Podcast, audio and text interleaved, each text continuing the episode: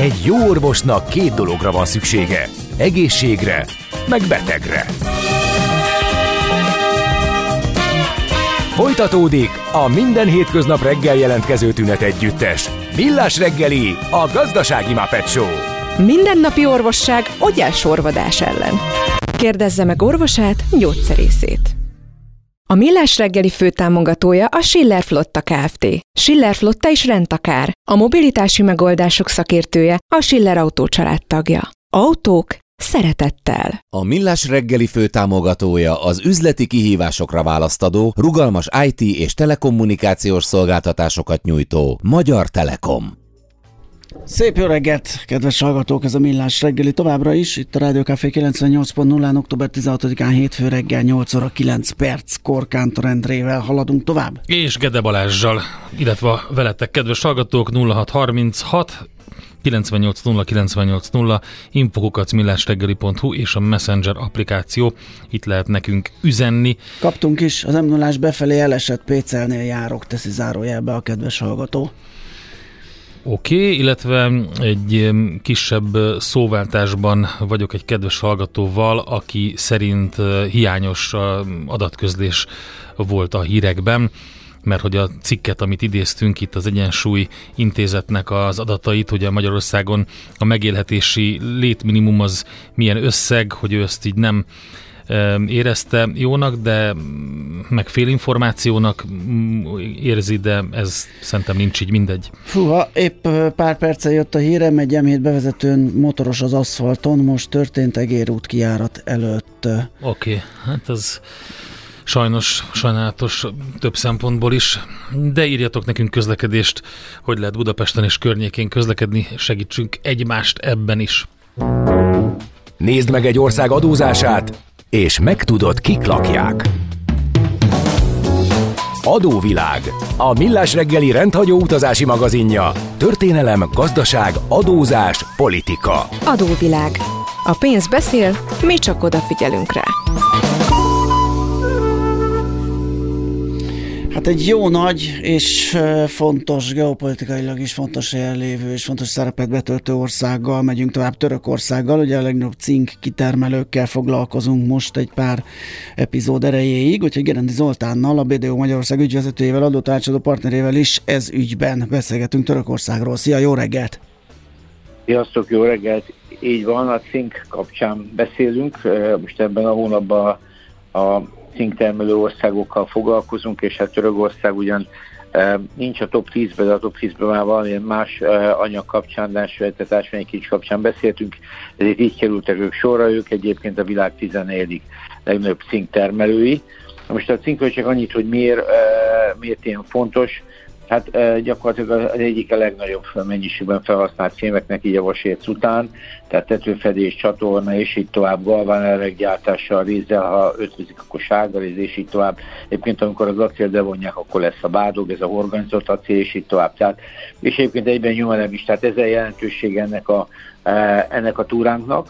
Na most Törökország az egy, ez egy, egy óriási, óriási ország, tehát a területét tekintve nagyon nagy, 783 ezer négyzetkilométeres, 85 millió lakossal, ami, ami igen jelentős, tehát hogyha így nézzük, az, azért az nem kevés, plusz hozzá kell tenni azt, hogy jelentős részük külföldön is él, tehát a gyakorlatilag nem. Hát nagyon nagy a diaszpora, a... ugye, főleg ugye a német, de osztrák kivándorlás miatt hát, is. Az 50-es években óriási. Igen.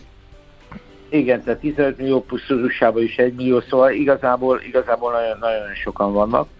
Na most a, a, a tört, tehát a történelem, a Sejnhút kapcsán beszéltünk egyébként, mint Konstantinápolyról tavaly, tavaly májusban.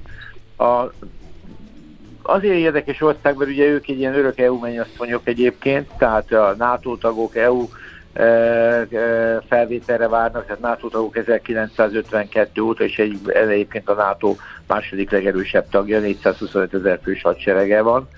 Egyébként jelenleg is török haderők 14 országban állomásoznak a NATO kötelékében, közel 60 ezer fővel. Az EU kapcsolatuk is 59 óta indult, akkor együttműködés volt, aztán 63-ban értek a társulási egyezményt, 95-ben már vámuniójuk volt, 99-ben tehát társultak, de, de 2000 óta elkezdték a belépést, ami azóta még nem, nem jött össze.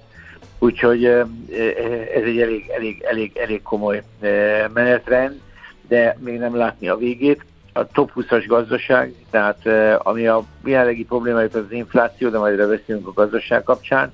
Úgyhogy egy, egy mindenképpen egy, egy, egy, egy rendkívül fontos ország. Hát és, és nagyon és fontos a... helyen is van, ugye Fekete-tenger, Földközi-tenger, és Ezt ráadásul mondani, a nagy terület az nem párosul azzal, hogy vannak ilyen nagyon nagy lakatlan vidékei, vannak lakatlan vidékei, de alapvetően az egész ország lakott hát terület. Van. Északról csak hogy mindenki képbe legyen északról a Fekete-tenger határos, nyugatról Bulgáriával és Görögországgal, tehát ugye ez az a ország, amely két kontinensen fekszik, tehát az, az Isztambul ugye a választó az Európa és Ázsia között, akkor keleten Grúzia, Irán, Irak, gyakorlatilag Szíria, még azt hiszem Örményország is, tehát egy nagyon-nagyon komoly nagyon komoly terület, amit, ellá, tehát amit elfogaltak, ami hozzájuk tartozik, de ha át is ugrunk a történelemre, akkor, akkor, akkor igazából azt fogjuk látni, hogy, hogy, hogy ennél ők jóval nagyobbak voltak, tehát ők, ők egyébként a törökök ide érkeztek, tehát ők nem őshonos lakosság, hanem őket az ott lévő arab törzsek hívták be a harci képességeik miatt, és ennek az első igazán kiugró jele az András kedvenc témája, ez a Manzikerti ütközet volt 1071-ben, amikor a bizánciakat megverték. És ezáltal Anatóliát leszakították Bizáncról.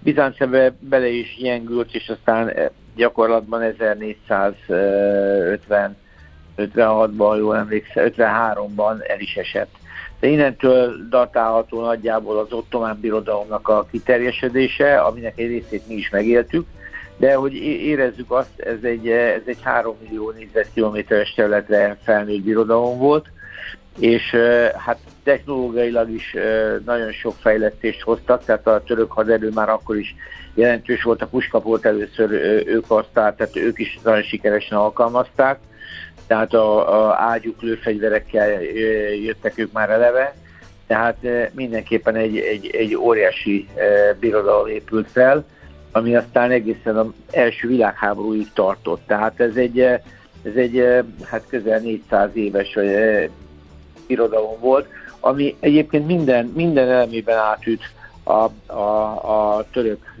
török kultúrában és, és, és, és gazdaságban mert gyakorlatilag ez a birodalom ez sikeresen működött. Tehát ez a birodalom ez nem úgy működött, mint hogyha de, tehát nem egy, nem, egy, nem egy átmeneti irodalom volt, amelyik összeomló generációk vitték, és ennek egyébként e, e, óriási értéke volt az adórendszere is, amivel ezt fönn tudták tartani, nagyon komoly adórendszerük volt már akkor.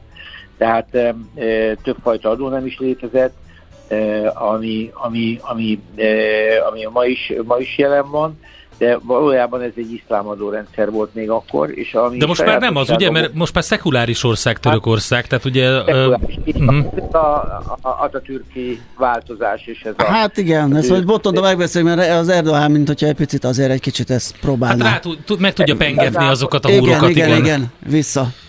Igazából igen, de egyébként csak visszatérve az ottomán birodalomra nekik volt egy olyan rendszerük is, ami, ami egyedülálló volt, hogy ők a adóveszedést egy ilyen Iltizám nevében, nevű intézmény keretében uh-huh. koncesszióba adták. Tehát magyarán így, így tudták a központi bevételeket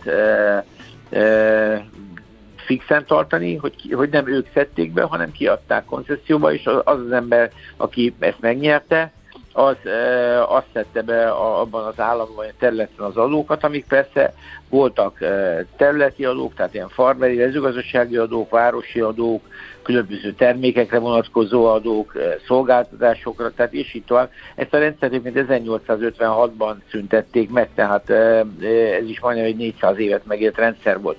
Tehát az ő gazdagságuk, amit látunk egyébként sokszor Isztambulban, az, az innen ered. Na most a, ennek, a, ennek a, nyilván volt egy hanyatlása, és uh, rengeteg, uh, tehát uh, nagyon hosszú korszak, és egy, egy nagyon jelentős, tehát az egész földközi tenger térségét is beleértve, hát mi jó magunk, is uh, ismerjük ezt a korszakot, 160 évig része voltunk, tehát uh, ez, egy, ez egy nagyon erős birodalom volt, és egyébként ma is látni ezt a fajta szemléletet, uh, ami, ami, ami bennük megvan. De most ez az első világháborúval végével megszűnt, tehát akkor az angolok, ők vesztes oldalon álltak velük együtt, tehát mi, mi Trianon nekik a birodalmukba került ez, gyakorlatilag 1918-ban angolok megszállják őket, és hát itt ezt, ezt nagyon nehezen viselték, egy nagyon komoly belső ellenállás indult, függetlenségi háború, majd 23-ban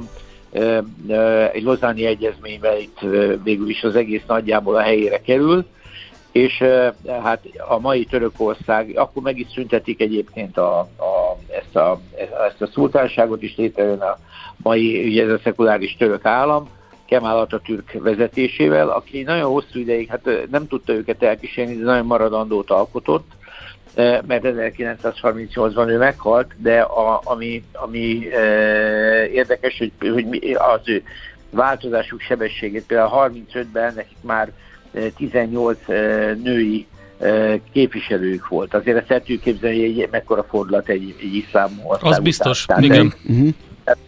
Nagyon-nagyon komoly dolgok történtek itt. Na most tehát gyakorlatilag azóta e, indult el ez a fajta struktúra, és ez megy tovább. Ennek nyilván egy állomása most e, ez, ez, ez idén vagy tavaly újra megválasztott Erdogán időszak is, aki 2003 óta van egyébként hatalmon, tehát nagyon hosszú ideje. Tehát ez egy, ez, egy, ez egy érdekes időszak. A gazdasága is egyébként nem csak a területük jelentős, mert a területük is rettentő gazdag, rengeteg ásványi kincsük van, tehát 50% művelhető terület, tehát azért az adja, hogy a mezőgazdaságuk igen jó, nagyon sok, tehát nagyon sok, van 5000 méter feletti hegycsúcsuk is, például az Ararat, ami az Örmények Szent hegye, tehát nagyon érdekes, és egyébként sok folyó ered innen, például a Tigris is, ami, ami egyébként Iraknak probléma, mert itt felduzasztják, és aztán kevesebb megy át, de, de tulajdonképpen minden van, és a, tehát bauxit, szén, vasérc, amit akarunk, és ami, ami igazán érdekes így, hogyha már a gazdaságra részben ráváltunk, az az, hogy gyakorlatilag a, a, a nagyon erős a, a, a vezetékrendszerük. Tehát igazából néztük ki a szomszédaik, de Törökországon keresztül tud orosz gáz, azeri e, gáz vagy olaj, iraki, iráni e, olaj érkezni e, gyakorlatilag Európába, ami, ami elképesztően erős e, rendszer. Tehát ha megnézzük, akkor olyan, olyan, olyan csatornák, tehát ilyen vezetékrendszereik vannak, ami, ami igen jelentős, tehát ezért olyan furcsa, hogy majdnem minden út Törökországon vezeték, tényleg Kis-Ázsián keresztül ők, ők, ők azok, akik ezt, ezt a rendszert felépítették. De ami, ami jelentős, hogy nekik emellett a, a, a, az orosz vezetékük, ez a kék áramlat, ez a Fekete-tenger alatt megy. Tehát most ugye volt az északi áramlat, ami sajnos most áll, de gyakorlatilag a kék áramlat az úgy tudom működik, tehát azzal nincs, nincs ilyen probléma. Nagyon jelentős az élelmiszeriparuk, nyilván mezőgazdaságból eredően, de szerintem itt Hát nem minden, ugye mutatni. lényegében minden. Tehát a, bár azért, amikor azt mondod, hogy minden, az ilyen üresnek tűnik, de textilipar, autógyártás. Hát az autógyár, Fiat. Igen. Autó, évi 1,3 millió, több mint 1,3 millió autót gyártanak, Fiat, Renault, Ford, Toyota, ja. Mercedes, szóval elképesztő olajiparuk is van, ugye a, a, légi, a légiparuk is nagyon jelentős, ők 1925 óta tudnak repülőgépet gyártani, tehát nagyon-nagyon-nagyon nagyon komoly, és hát ugye a török drónokról most már hallottunk, Igen. tehát az is az tehát ők, mint NATO tényleg egy eléggé, eléggé, eléggé komolyan vendő ország, és azért a szerepe egyáltalán nem alábecsülendő, de a turizmusa is nagyon meghatározó. Uh, Isztambul a világ ötödik legforgalmasabb reptere, tehát ez egy, ez egy évente több mint 100, 100 millió utast uh, tudnak itt uh, tehát kezelni és hát a, a, az új repterük, ami megnyílt, azt hiszem a 150-re van tervezve. Tehát évi 50 millió turista érkezik az országba. Szóval azért nagyon-nagyon komoly. Tehát azt kell mondani, hogy a török gazdaság ez egy teljes vertikum gazdaság, és egy nagyon-nagyon komoly, komoly teljesítményt képvisel. Jó, úgy még Annak eszembe el... jutott kettő, bocs, hogy így beleszólok, mert beszélgettünk erről a Pogács Azolival, a Törökországról volt egy külön adásunk, és ott mondta, hogy az európai televíziópiac több mint a felét a Törökországban gyártott áruk teszik ki. Úgyhogy a tévé, hát, az, amiket... amiket sorozatok? Nem, nem, Szulajmán? maga a készülék. Ja! Igen. Azt hittem, hogy a tévés produkciókról van szó. Igen, és ez egy, ez egy nagyon érdekes dolog, hogy, eh, hogy, hogy, hogy, hogy ténylegesen mi Törökországot sokszor ilyen problémásnak látjuk, és, eh, és, és van is problémájuk, leginkább egyébként az infláció az, ami, ami őket, őket nagyon megütötte, ez 85% is volt, uh-huh. baj. De ennek, ennek egyetlen egy fő oka van, mert ők a belső kamatokat nem emelik. Tehát a Erdogánnak egy nagyon, nagyon határozott álláspontja az, ezt ilyen unortodox gazdaságpolitikának hívják, hogy nem, nem emeli a kamatokat, 10% alatt vannak, és ezért ez ez, ez sajnos az árfolyamot elsodorta. És egyébként az adórendszerét is, hogyha áttérünk, elég erősen érintette, mm. mert, mert gyakorlatilag a, tehát a, a, ugyan az áfában 18%-on vannak, de és ahhoz nem is nagyon nyúltak hozzá, de ott gyakorlatban bizonyos mentességeket próbálnak szűkíteni, míg viszont a társasági adót, ami korábban 20% volt, azt idén megemelték 25%-ra, tehát ez egy eh, jelentős mérték. Plusz eh, bevezetek még egy külön adót is korábban, egy ilyen 10%-os, eh, hát hogy egyszer itt az úgy nem derült ki külön adót, tehát a társaságokra tettek terhet, tehát ez, ez, ez, ez, ez látszik. Úgyhogy ez mindenképpen egy gond. Mindezzel együtt egyébként az ő textil GDP-jük az OECD átlaghoz képest, ami 34,1, ők 22-n vannak. Tehát ők a, a, azért ők az alsó mezőben vannak még így is, míg a helyi adójuk nincsen, és a, a, a SZIA-juk pedig sávosan megy föl 40%-ig.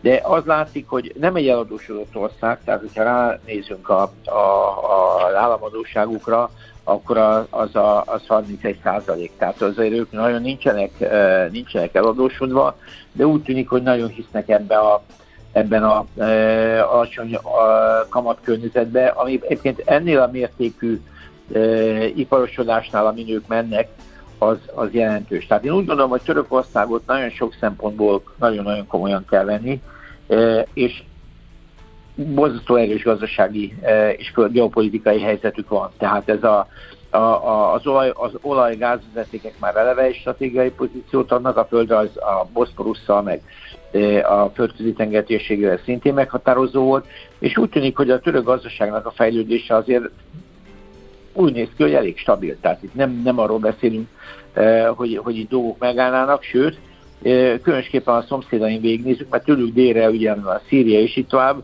most mellettéve még ugye Izrael, amely kiemelkedő gazdaság hozzájuk képest, de hát most kavarodnak éppen bele az egyik legnagyobb történelmi problémájukba. Tehát eh, úgy néz ki, hogy Törökország egy nagyon-nagyon érdekes hely, és a lakosság pedig, hát ugye populáció folyamatosan nő, úgyhogy én úgy gondolom, hogy a kilátásaik egyáltalán nem rosszak. Hát ez, ez, ez, egy, ez, egy, ez egy adottság, amivel úgy néz ki, hogy élni tudnak. Én ennyit gondoltam egyébként itt Törökországban. A végére egy kis aztán... fun fact mondok. Igen. 2022-ben kérvényezték az ENSZ-nél, hogy a nevüket változtassák meg az angol törki helyett türkiére, mert hogy zavarta Jó, őket, hogy a pulykát is ugye úgy hívják angolul, ami egyébként nem véletlen etimológiailag, tehát a török kereskedők által oda uh-huh. elhurcibált különböző egzotikus állatok között volt a, a pulyka is, és ezt törki chickennek hívták többek között, úgyhogy innen innen jön az összefüggés, de ez ekkor is őket, hogy hivatalosan az ENSZ-nél már Türkiének, mert elfogadták a kérelmet. Tényleg? Aha, jó, hát akkor a Georgia, vagy az igen, igen. Georgia, Georgia után igen. akkor egy újabb. Igen. Következő, de lehet, hogy szeretik. Igen. Abszolút. Oké, okay, Zoli, nagyon Zoli, szépen köszönjük. Szépen, szép napot, jó munkát. Nagyon köszönjük. Szia. Sziasztok. Gerendi Zoltánnal, a BDO Magyarország ügyvezetőjével, adótanácsadó partnerével beszélgettünk Törökországról, annak kapcsán, hogy a 11-et mondta Igen. Zoli, a legnagyobb cink kitermelő, és majd ugyanez lesz a témánk, már mint Törökország, Feledi Botondal is. Igen, és egy teljesen ehhez illő muzsikát választottunk, a Mustafa Sandál, Aya Benzer következik. Folytatódik az adóvilág. A Millás reggeli rendhagyó utazási magazinja. Nézd meg egy ország adózását, és megtudod, kik lakják. Adóvilág. A pénz beszél, mi csak odafigyelünk rá.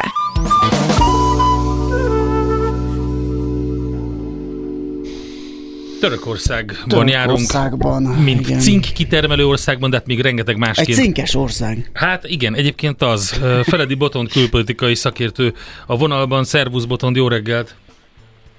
Sziasztok, jó Szia, jó reggelt! Nem tudom, hogy mivel kezdjük politikai szempontból. Itt a, nagyon sok minden történik az a most Törökországgal kapcsolatban. Ugye itt a gázai helyzetre is van reakció, illetve hát ugye ott a két szomszédos ország, Örményország, például, ahol hát úgy tűnik, hogy érik egy újabb, komolyabb konfliktus. Igen, sajnos akárhová nézünk, török aktualitásokat látunk eh, a régióban is, vagyis hát olyan dolgokat, ahol ugye részben a tőle északra zajló Fekete-tengeren már érzékelhető konfliktus, ahol befolyásolja őket az ukrán-orosz háborúból. Ugye valóban a, a hegyi karabak kiürítése után kérdés, hogy még mennyire bátorodnak fel az azeriek, illetve ehhez mennyi bátorítást adnak magukat törökök, eh, akik ugye abszolút testvérnépnek tekintik egymást, vagy legalábbis szavak szintjén biztosan ezt hangoztatják. E, és hát eddig is kaptak effektíve katonai hardware segítséget a törököktől, e, tehát a híres Bayraktar drónok azok ott is e, megjelentek nem csak Ukrajnában, és egyébként több más helyen a világban. A, a, pedig tovább tekerjük a képzeletbeli zoomot, akkor következik hát a közel-keletnek az a része, ami, ami teljes kilátástalanság felé tart. Ugye részben török csapatok állomásoznak Irakban, Szíriában, ez hivatalosan a kurd szakadárok elleni harc jegyében történik. Mind a két ország mondta, hogy majd akkor beszélgetnének komolyabban Ankarával, hogyha kivonulnak a területükről, e, és hát ehhez képest erre még nem került sor. E, a nyár folyamán pedig e, ugye fogadtak egyébként Hamász vezetőket is, Mahmoud Abbas is járt ott, illetve a gázai vezetből is jártak ott vezetők, tehát még a mostani konfliktusban is ennek részben lehet akár közvetítői szerep a vége, részben pedig eh, kérdés, hogy melyik oldalra állnak. Ugye eh, a NATO-ból következne az euróatlanti eh, izraeli pártfogás, de a gyakorlatban és most Erdogának az elmúlt egyhetes kommunikációjában nem ez látszott, tehát inkább kritikus volt Izraellel. Ugye ne felejtsük el, hogy a hatalmának első éveiben, nem tudom, még a hallgatók emlékeznek-e a Mavi Marmara esetre, amikor egy török hajó próbált a tengeren keresztül gázai övezetbe segít szállítani, és ezt ugye az izraeliek erőszakkal fogták el, E, itt ugye török veszteségek voltak, e, és akkor romlott meg először nagyon alaposan az Erdogan Izrael viszony. Tehát ha így nézzük körbe, akkor a térképen külpolitikailag e, hát finomatból le vannak kötve, és akkor még ott van az amerikai török viszony nagy kérdése, vagy akár a svéd NATO tagság lebegtetése, akár más NATO török részvételek, most éppen ugye a amerikaiak lőttek ki egy török eh, dróntámadást Szíriában, amikor uh-huh. a szakadár kurd vezetőket eh, vitték autóval, eh, de hát ott amerikaiak is ültek abban a konvojban, törökök támadták volna a, a szíriai kurdokat, de az amerikaiak védték meg őket, tehát amikor két NATO erő egymásnak az eszközét kilövi az ég, szerintem érzékelhetjük, hogy mennyire súlyos ez a, ez a Abszolút. Feszültség. Mennyire erős, tö- azt láttuk, hogy Törökország erős ország, óriási hadsereg, nagy az ország, minden szempontból viszonylag jól állnak. A, az akaratérvényesítés, lobbyerő, az mennyire erős? Um, ez egy nagyon érdekes kérdés. Törökországnál különösen azért is nehéz ezt megítélni, mert a, a, amiről szerintem keveset beszélünk Magyarországon, de a török militarizmusnak elképesztő hagyományai vannak. Tehát tényleg az osztomán időszakig visszanyúló hagyományok, és hogyha most egyébként felcsapunk egy, egy törökországi töritankönyvet, és nem csak svédet nézünk, akkor ebbe az lenne, hogy Törökország volt a legerősebb világhatalom. A 17. századig az lenne benne, hogy a török katonai innováció az mennyiben segítette aztán később az európaiakat. Tehát, hogy egy nagyon-nagyon Hát gyakorlatilag egy klasszikus nacionalista olvasata a történelemnek, amivel száz év nem lett volna probléma, de még az első világháborúban, amit elvesztettek, szint szembenézés. Tehát itt egy nagyon komoly török militarista hagyomány van, amit nem tört meg az Atatürki hagyomány. Egyébként ugye most októberben lesz a száz éves évfordulója az Atatürk féle köztársasági kiáltásának. Tehát, hogy ez, ez, a, ez a hagyomány, most tudjátok, hogy hol megy tovább, és nem is tudom, hogy a hallgatók ezt itt mennyire érzékelik, hogy a Bayraktár milyen rokonságban van Erdogánnal, ti ezt tudjátok? Nem. Hát pedig Val- hát pedig nem valami... mondom azt, hogy itt áthallások vannak. Igen, valami rokon, rokoni viszony van, de ezt most így nem tudom. Hát a veje. A, a veje, veje, veje igen. Szépen. a veje, bizony, hogy a veje. Igen. Úgyhogy a Bayraktár cég, ami egyébként tényleg önmagát, tehát na, Bayraktár elvette Erdogan lányát, tehát így kezdődik a dolog. Az idősebb testvére a vezérigazgató, a fiatalabb testvér is egyébként abszolút brutálisan népszerű. Várjál, honnan ismerős ez nekem valahonnan? Most nem jut eszembe. Jó, hagyjad már, mondjam. Igen, majd gondolkodom. Majd beugrik. Jó, majd beugrik. Mind, mindig rá kell húzni, mindig rá kell Jó van, na elnézést kérek. Na várjál, de azt mondom, hogy ő népszerű. Ja, értem. Tehát, hogy itt azért vannak vannak ilyen különbségek, mert, mert hogy egy, egy új kifejezést tanultam én is, amikor ezt a jelenséget tanulmányoztam, ez a technonacionalizmus. Uh. Tehát Aha. amikor, a, és egyébként tényleg az Erdogán kampányban ez benne volt, hogy hogyan valósítják meg ezt a technonacionalizmust. Ugye van egy vásár, ami körbejár Törökországban most már több éve, eh, ahol kifejezetten ezeket mutatják be, a Technofest 2018 óta a drónokat, a tankokat, a minden más, és katonai szempontból elképesztő önellátási űrugrást hajtottak végre, tehát itt tényleg azt kell vennünk, hogy gyakorlatilag az önellátásban elképesztő komoly, tehát csak 20%-át importálják már az alkatrészeknek a korábbi 80% helyett, és egyébként a világ 12. legnagyobb fegyverexportőrévé léptek elő. Na most mindezt a Vej csinálta meg a Bayraktárral, uh-huh. és mhm. még jó néhány másik cég persze, illetve azzal, hogy tudatosan több mint 10 éve Erdogánék rengeteg pénzt investálnak e, ebbe az egész e, védelmi ipari komplexumba. A Bayraktár már a, a cégvezér megkapta még Zelenszkitől is az egyik ukrán állami kitüntetést, és ő egy egészen más típusú narratívát visz ahhoz képest, mint az após, viszont ez nagyon-nagyon népszerű, tehát most már felröppent az is, hogy mi lenne, ha Isztambul polgármestere lenne, de neki erre nincs szükség, tehát még az is felröppent, hogy mi lenne, ha lenne majd Erdogan utódja.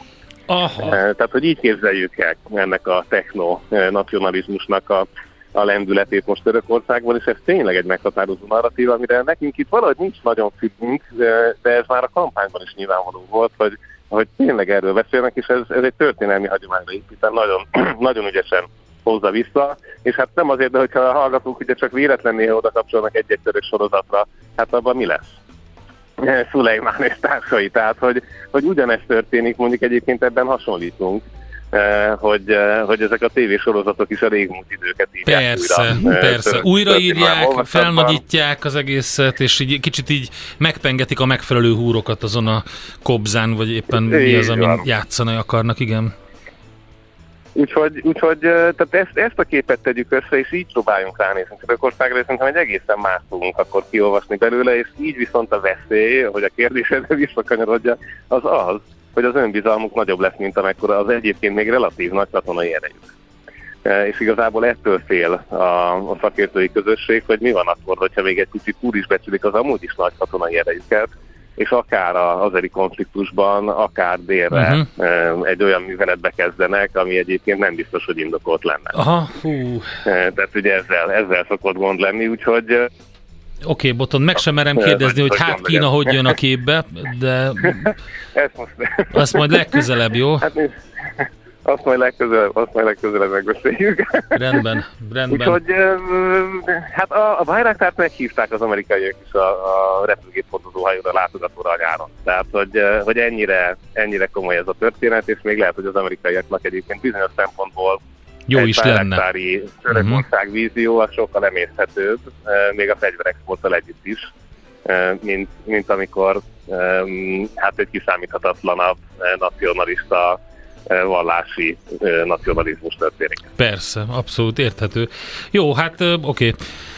akkor rengeteg dolgot most adtál nekünk, amire figyelni kell hát folyamatosan. még rengeteg lenne igen. a tarsolyba, csak egy külön török műsort kéne ehhez szerveznünk, igen. Köszönjük szépen! Köszönöm, hát akkor jó hetet nektek is hallgatok. Neked is, neked Még azért találkozunk Szia. szerintem holnap egy kis ja, eredménnyel. Nehogy elfelejtsd, légy szíves, mert számítunk rá. Okay. okay. Szer- szia, szia. Dr. Feledi Boton külpolitikai szakértővel beszélgettünk Törökországról. Adóvilág. A Millás reggeli rendhagyó utazási magazinja hangzott el, ahol az adózáson és gazdaságon keresztül mutatjuk be, milyen is egy ország vagy régió. Adóvilág. A pénz beszél, mi csak odafigyelünk rá.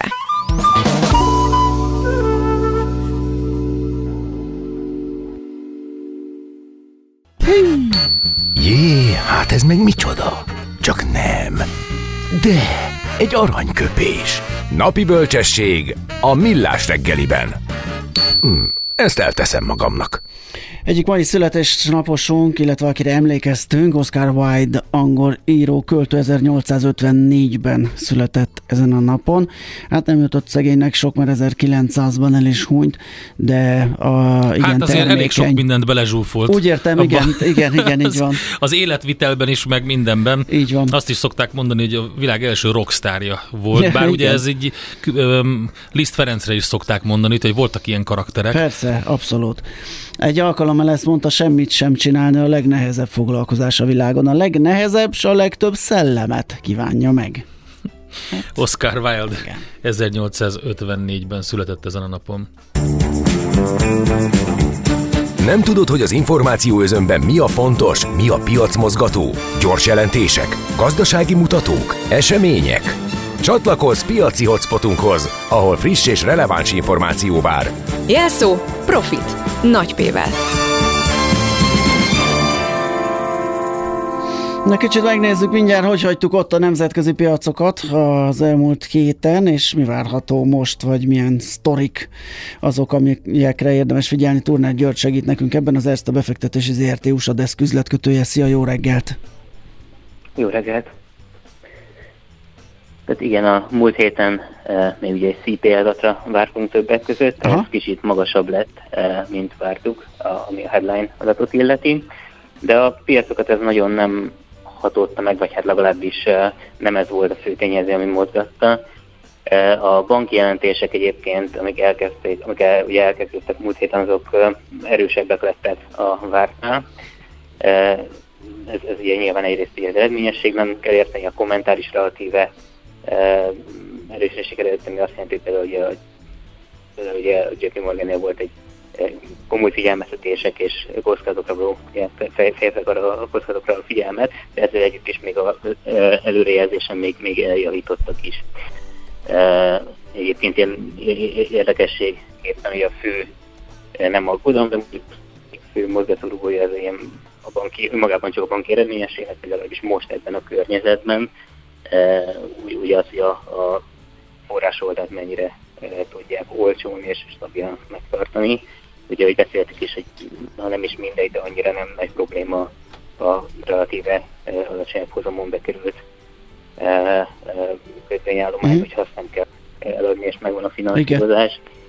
Még azt is láttuk, tehát a Wells Fargo-nál ilyen 1,36% környéki depozithoz, ugye betét költség van átlagosan még mindig a, a könyvéken, tehát az, az, ha ilyen költségen meg tudják tartani a, a, a betétállományt, az, az ugye lehetőséget ad arra, hogy a, a kamatmarsaikat kicsit kitágítsák még, tehát ez, ez, ez egy pozitív aspektus a dolognak, illetve nagyon komoly hitelzési veszteségeket sem látunk még.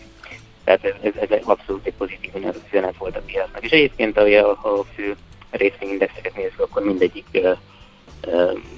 ennyi pozitívban is zárta a hetet, tehát az S&P már egy százalékot emelkedett, mint Ez az egész heti teljesítmény, ugye? Mert pénteken így azt hiszem, hogy csak a Dow volt pozitív, az, el, elfogyott a lendület a, a végére, pedig jön egy csomó minden, Tesla, meg Netflix, tehát a, a Nasdaq tagok is erősen jönnek, és a, és a bankok is gyors jelentésekkel. Pedig igen, azért, hogy említettem a, a, a CPI-nak az erősebb mi volt az összességében, nem egy pozitív hír teljes Aha, igen, igen. De csak, csak ugye a, a, a reakció azért nem volt materiális, ha most összességében nézzük, vagy akár az egész hetet, de, de igen, igaz, tehát nem a, nem a péntek volt az legerősebb húzónapja a hétnek.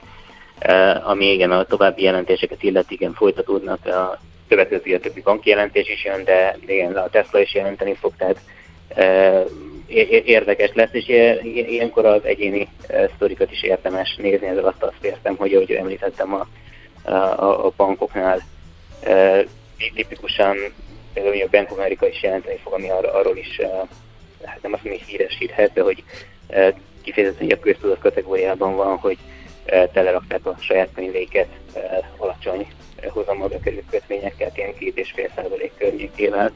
Ez egy borzalmasan rossz egyról, egy oldalról, és ahogy mondtam, hogy a másik oldalról nem is biztos, hogy ez annyira számít. Nyilván számít, mert évekig csökkentette az eredményességet, de nem tragédia, hogyha olcsó marad a, a saját betét oldaluk. Talán egyébként megint csak mondhatjuk, hogy sztorikat is láttunk az utóbbi időben a piac kifejezetten, mint alkotott volna a, a marzsaik miatt, hiszen úgy tűnik, hogy ahogy belementek a, hát nem is a tömegautóversenybe, de a, a komolyabb a volumenű eladások felé a vezércéget Elon Musk, ezt, ezt sokszor ugye árcsökkentésekkel kellett megtámogatnia. Nem beszélve arról, hogy ez egyik komoly piacok Kína kifejezetten gyengélkedik. Tehát, tehát érdekes lesz látni, hogy milyen marzsok mellett operálni a cég, és ez egy, ez egy olyan adatpont, amit mostanság árkuszemekkel figyelnek a befektetők, amikor például a Tesla-ról beszélünk. De igen, tehát ugye alapvetően a egész jelentés mi lesz a héten, és mellette hát makroadatokból olyan sok mindent nem várunk, de mondjuk az Initial Jobless Claims, ami a, a, a újonnan beadott munkanélküli hát segélyért Kérelmek, igen. folyamodó igen, kérelmek, tehát ez, ez lesz például az egyik, ami még ilyen indikátor lehet az amerikai munkaerőpiac állapotára. Bár hozzáteszem, hogy ezeket néha csalások miatt, néha pedig pontatlanságok miatt azért utólag e, revízió alá szokták venni, de tehát nem biztos, hogy a legmegbízhatóbb adatkont. Hát az Initial Jobless Claims-nél, hogy nem, nem, bizonyos régiókban nem, nem mindig, tehát utólag kiderül, hogy nem feltétlenül annyi lett volna. Tehát ez, a, ez egy olyan adatpont, amit néha revízió alá vesznek, hogy mennyi is. Tehát nyilván ez nem a legprecízebb adatpont. De aha, aha. Hát egy indikátor egyébként, tehát hogyha, hogyha ezt nézik, akkor abból következtetni tudnak arra, hogy mennyire megy jól az amerikai gazdaságnak, erre majd mit lép a Fed, és akkor erre majd ugye ez mennyire lesz jó a piacoknak, tehát valami ilyen jellegű okoskodás megy.